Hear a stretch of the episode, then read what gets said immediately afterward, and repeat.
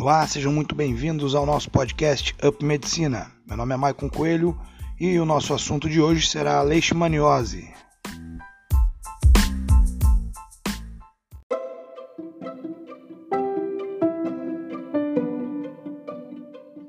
No episódio de hoje falaremos um pouco sobre o conceito, as causas, os meios de transmissão, os sintomas, o diagnóstico, os meios auxiliares a esse diagnóstico, a prevenção e o tratamento da leishmaniose. Começando então com o conceito, é, a leishmaniose ela pode se apresentar de duas formas, né, na forma cutânea e na forma visceral. Elas são um conjunto de doenças infecciosas parasitárias não contagiosas que provoca úlceras na pele e nas mucosas, no, no caso da leishmaniose cutânea, e assim como outros sintomas sistêmicos, no caso da leishmaniose é, visceral. Elas são endêmicas em muitos países, é, estão presentes em muitos animais que servem como reservatórios, aí, dependendo da espécie da leishmaniose envolvida. A gente pode ter como reservatório os cães, os roedores, marsupiais, entre outros. Só para frisar, né? A leishmaniose, na sua forma visceral, ela também é conhecida como calazar. Falando um pouco das causas da leishmaniose. Ela é causada por protozoários do gênero Leishmania. Na sua forma cutânea, existem três principais que são do gênero Viania. Seriam elas a leishmaniose Viania brasiliensis, a leishmaniose Viania guianensis e a leishmaniose Viania amazonensis. Já na sua forma visceral, são parasitas do complexo Leishmania donovani, que vão afetar principalmente o fígado e o baço. De uma forma geral, a leishmaniose está é, associada aí à desnutrição, às más condições de vida né, da população, à debilidade do sistema imune e à falta de recursos. Ela vai afetar aí principalmente as regiões mais pobres. No Brasil, a gente a, a, encontra sete espécies de leishmania. Tá? E, e, a nível mundial, ela é a segunda doença parasitária que mais mata no mundo, ok? Sobre os meios de transmissão, ele é feito através da picada da fêmea do mosquito flebotomínio. Ele é conhecido né, comumente como mosquito palha ou mosquito da areia. Esse mosquito ele é um hematófago, né, então, ou seja, ele se alimenta de sangue e é, a, transmissão acontece quando ele pica algum animal aí, um, como pequenos mamíferos, como roedores, marsupiais e em nosso meio até o cachorro, né? Então ele vai e pica esse animal e logo depois ele pica o ser humano. Assim acontece a transmissão, né? Também pode ser transmitido aí por transfusão sanguínea ou agulhas infectadas aí, né? E outra transmissão possível também é a transmissão vertical, ou seja, da mãe para o filho por meio transplacentário. Vamos falar então sobre cada uma das formas pela qual a leishmaniose vai se apresentar aí. Começando pela forma cutânea. Então, ao se alimentar, o mosquito palha causa uma lesão na pele, por onde vai entrar aí o parasita. Para que a gente possa entender melhor esse ciclo, como que, que acontece essa infecção, é bom que a gente saiba que o parasita ele consegue se transformar e mudar a sua forma e ele desenvolveu essa habilidade para poder resistir aos diferentes meios né, pelos quais ele vai passar dentro do organismo durante essa infecção. Ou seja, em alguns meios que ele vai passar durante essa infecção, ele precisa se proteger aí de algumas substâncias tóxicas ou de algum lugar aí algum, algum lugar que ele esteja que não tenha é, suprimentos para ele poder se desenvolver. Então ele usa outras formas para que ele possa se defender desse, desse ataque do organismo. Voltando então lá para o momento em que o mosquito pica o ser humano, ele vai transmitir aí esse parasita na sua forma promastigota, ou seja, sua forma infecciosa, né? O parasita ele vai entrar aí pela por essa lesão causada pela picada do mosquito, tá? E, e após 4 a 8 horas, os macrófagos vão fagocitar esse parasita, que rapidamente se transformam é, na sua forma amastigota, que é uma forma ovoide usada por esse parasita para se proteger dos lisossomas é, desse macrófago. Os lisossomas, aí, como a gente já sabe, eles são organelas intracelulares que, te, que têm substâncias ácidas no seu interior usados aí na digestão celular. Essa forma mastigota ela também permite que o parasita ele consiga é, se multiplicar aí é, por divisão binária. E essa multiplicação ela é tão grande, ela, ele se multiplica tanto, que vai chegar uma hora que ele vai romper as, as membranas do macrófago. Após essa ruptura, é, essas, esses, essas amastigotas elas são fagocitadas novamente por novos macrófagos aí, causando agora uma reação inflamatória, que vai acabar causando uma lesão aí na pele desse paciente. Histologicamente, essa lesão inicial ela é formada por linfócitos e macrófagos aí na derme, e o aparecimento dessa lesão aí varia de duas semanas a três meses, dependendo aí da espécie ou do tempo de incubação né, dessa, desse parasita. O controle dessa infecção ele depende aí da imunidade celular do paciente. É, então, logo os pacientes imunodeprimidos têm maior chances aí de desenvolver a forma mais grave dessa doença. Então, essa leishmaniose cutânea ela pode se apresentar aí em três formas: a leishmaniose cutânea localizada, Nessa sua forma, ela produz uma pápula que evolui para úlceras indolor ou pouco dolorosas, né, que podem ser únicas ou múltiplas. Elas têm bordas elevadas e endurecidas, que se mantêm na derme com a epiderme ulcerada. Tentando explicar essa lesão de uma forma mais simples para que a gente possa entender, ela é muito parecida aí com um buraco deixado por um meteoro quando cai na Terra. Então, nas laterais dessa lesão aí, a gente vai encontrar as bordas elevadas com um fundo de fibrina. Essa lesão ela vai se resolver em meses ou anos e pode, por algum motivo, aí, reaparecer futuramente, por uma baixa na imunidade, por exemplo. A segunda forma, então, que a leishmaniose cutânea pode apresentar seria a leishmaniose cutânea mucosa.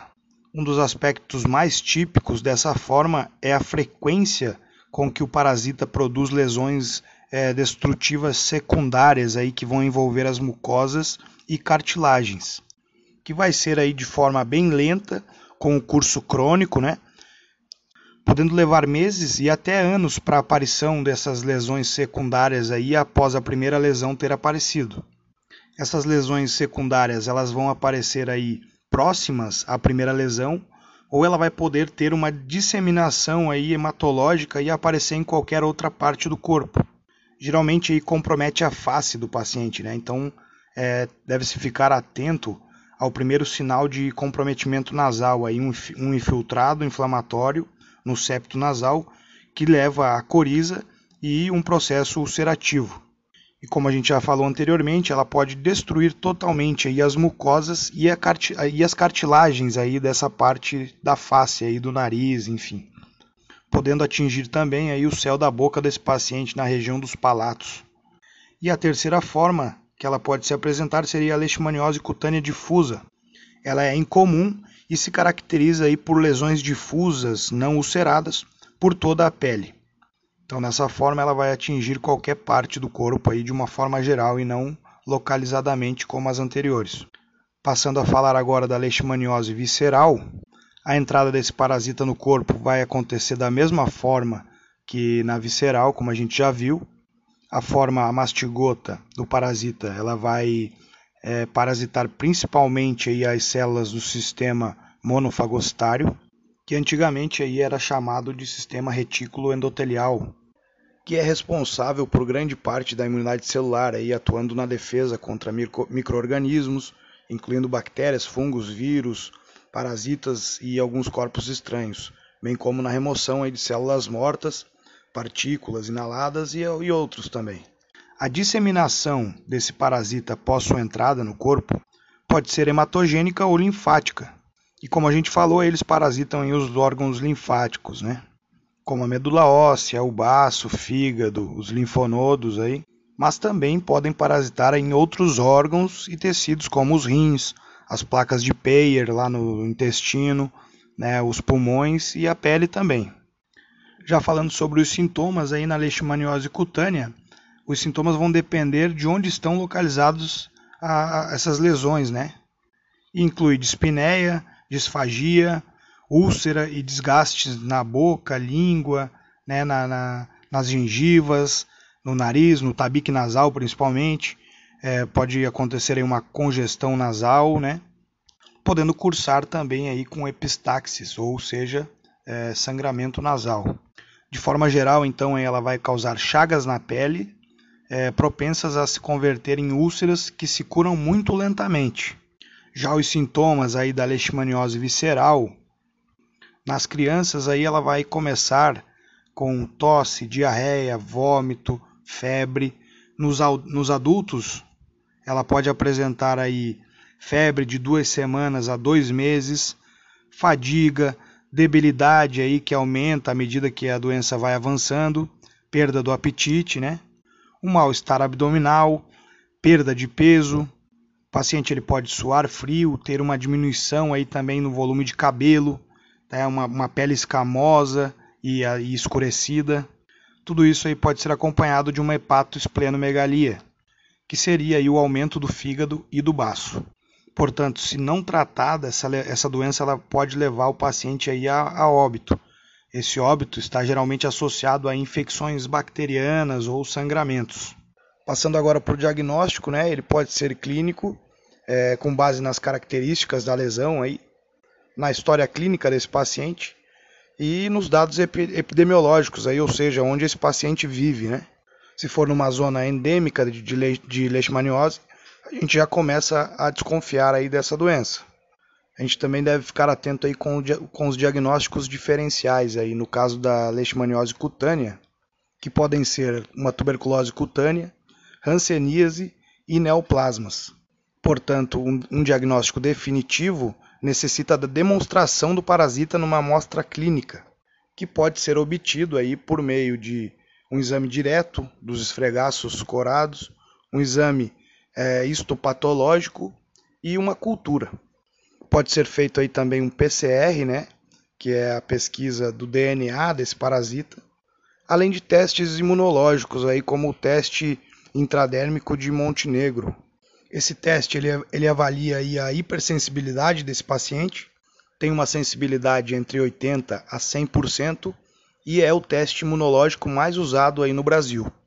Esse exame ele é realizado por meio da inoculação de 0,1 ml do antígeno, né, intradermicamente, na face interna do braço desse paciente.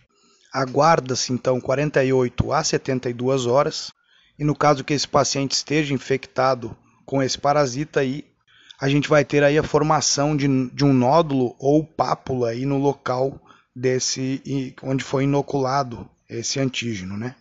e pode haver também alguma reação cruzada aí com algumas outras doenças como Chagas, tuberculose e hanseníase.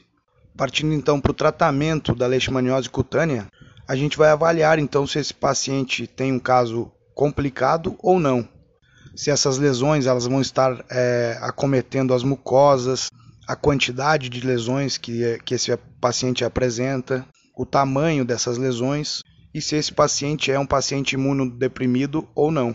Se o quadro não for complicado, aí a gente pode realizar um tratamento expectante, ou seja, esperar aí, acompanhar esse paciente e esperar a cicatrização dessas, é, desses ferimentos.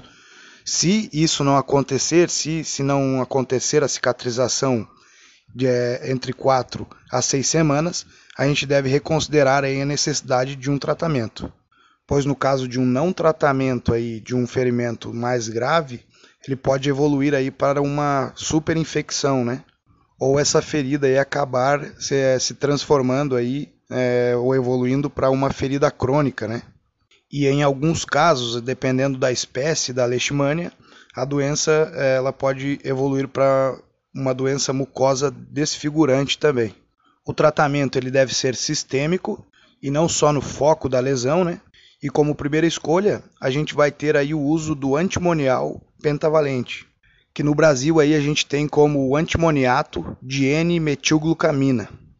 O mecanismo desse medicamento aí ele vai interferir é, na bioenergética da, das formas amastigotas por meio da inibição da glicose e da oxidação aí de ácidos graxos.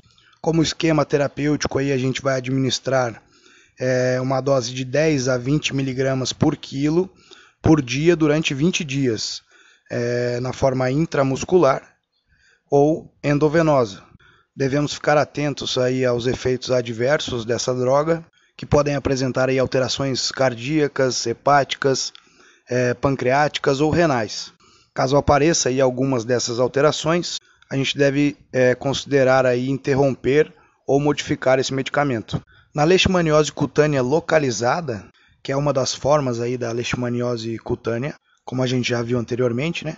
É a única situação onde vai ser aconselhado aí um tratamento intralesional ou subcutâneo.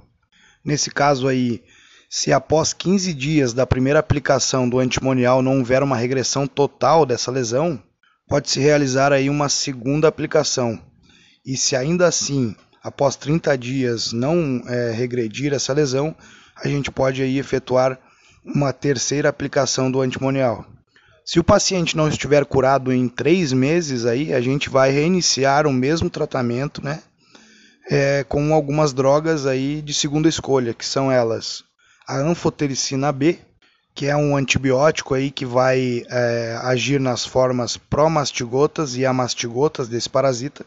Durante a aplicação dessa droga aí, a gente deve monitorar aí a função renal, função hepática, é, a, a, o equilíbrio hidroeletrolítico desse paciente e, e os componentes sanguíneos também. As contraindicações são pacientes cardiopatas, hepatopatas ou nefropatas. Outra droga aí de segunda escolha seria o isentianato de pentamidina. Suas contraindicações seriam gestantes, mulheres que estejam é, também é, amamentando, crianças menores de um ano, pacientes com insuficiência renal, insuficiência hepática e diabetes mellitus. Em áreas aí que predominem a Leishmania guianensis, a recomendação é utilizar preferencialmente aí como primeira escolha o isetionato de pentamidina, né? E em pacientes aí é, com HIV ou que estejam imunodeprimidos aí por outra causa, é recomendado a anfotericina B como primeira escolha. Já em pacientes aí maiores a 50 anos, com insuficiência renal ou cardíaca ou hepática, gestantes, é, recomenda-se aí como primeira escolha a anfotericina B lipossomal. Já o diagnóstico aí da leishmaniose visceral, ele deve ser clínico, né, baseado na história do paciente, é, nos sinais e sintomas aí e na epidemiologia também. Devemos dar atenção aí para alguns diagnósticos diferenciais, como a malária, a toxoplasmose, a tuberculose e a esquistossomose. Por isso aí, para confirmar o diagnóstico, a gente deve pedir aí alguns testes laboratoriais, como a pesquisa aí do parasita em material aspirado da medula óssea, que é o mais comum. Mas também podemos pedir esse aspirado aí também do fígado, do baço, é, dos linfonodos, enfim. A gente pode também pedir uma PCR. O laboratório, esses testes vão re revelar aí para a gente uma anemia, geralmente um pouco expressiva, não muito alta. Os leucócitos geralmente vão estar aí é, sem, a, sem alteração significativa. Nos períodos iniciais dessa doença, aquela, aquela, aquele exame que a gente comentou lá de Montenegro, é, ele vai dar negativo.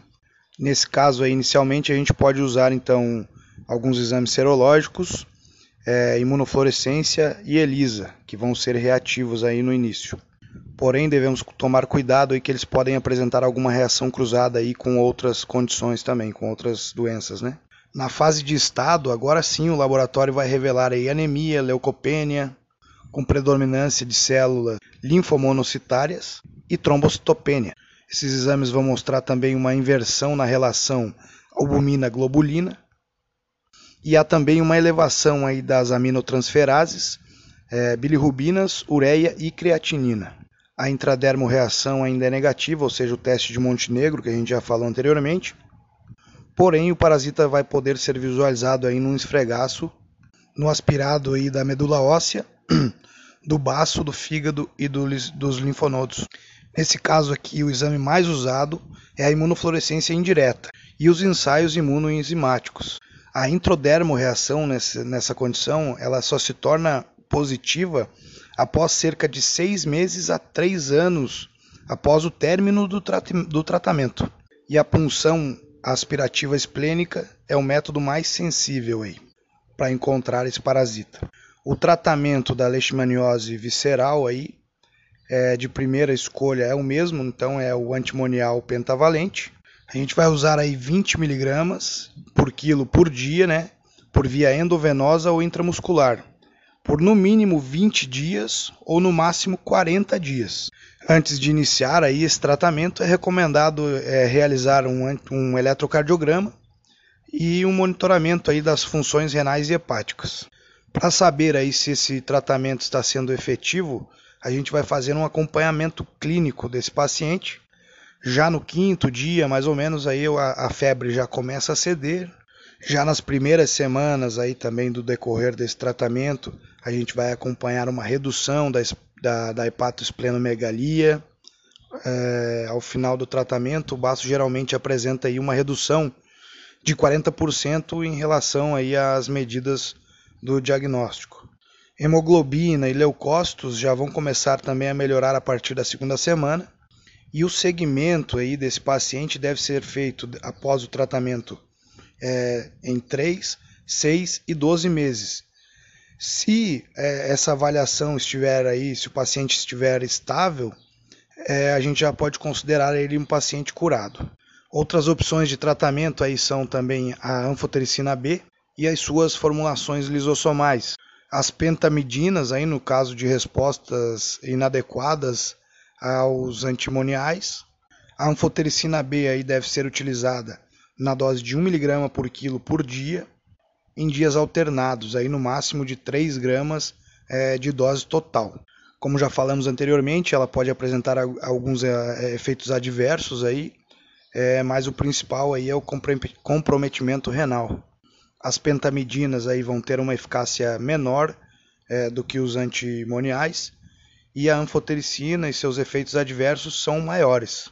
Em gestantes, a anfotericina B é a droga de escolha e é administrada em 1 mg por quilo por dia durante 14 dias consecutivos.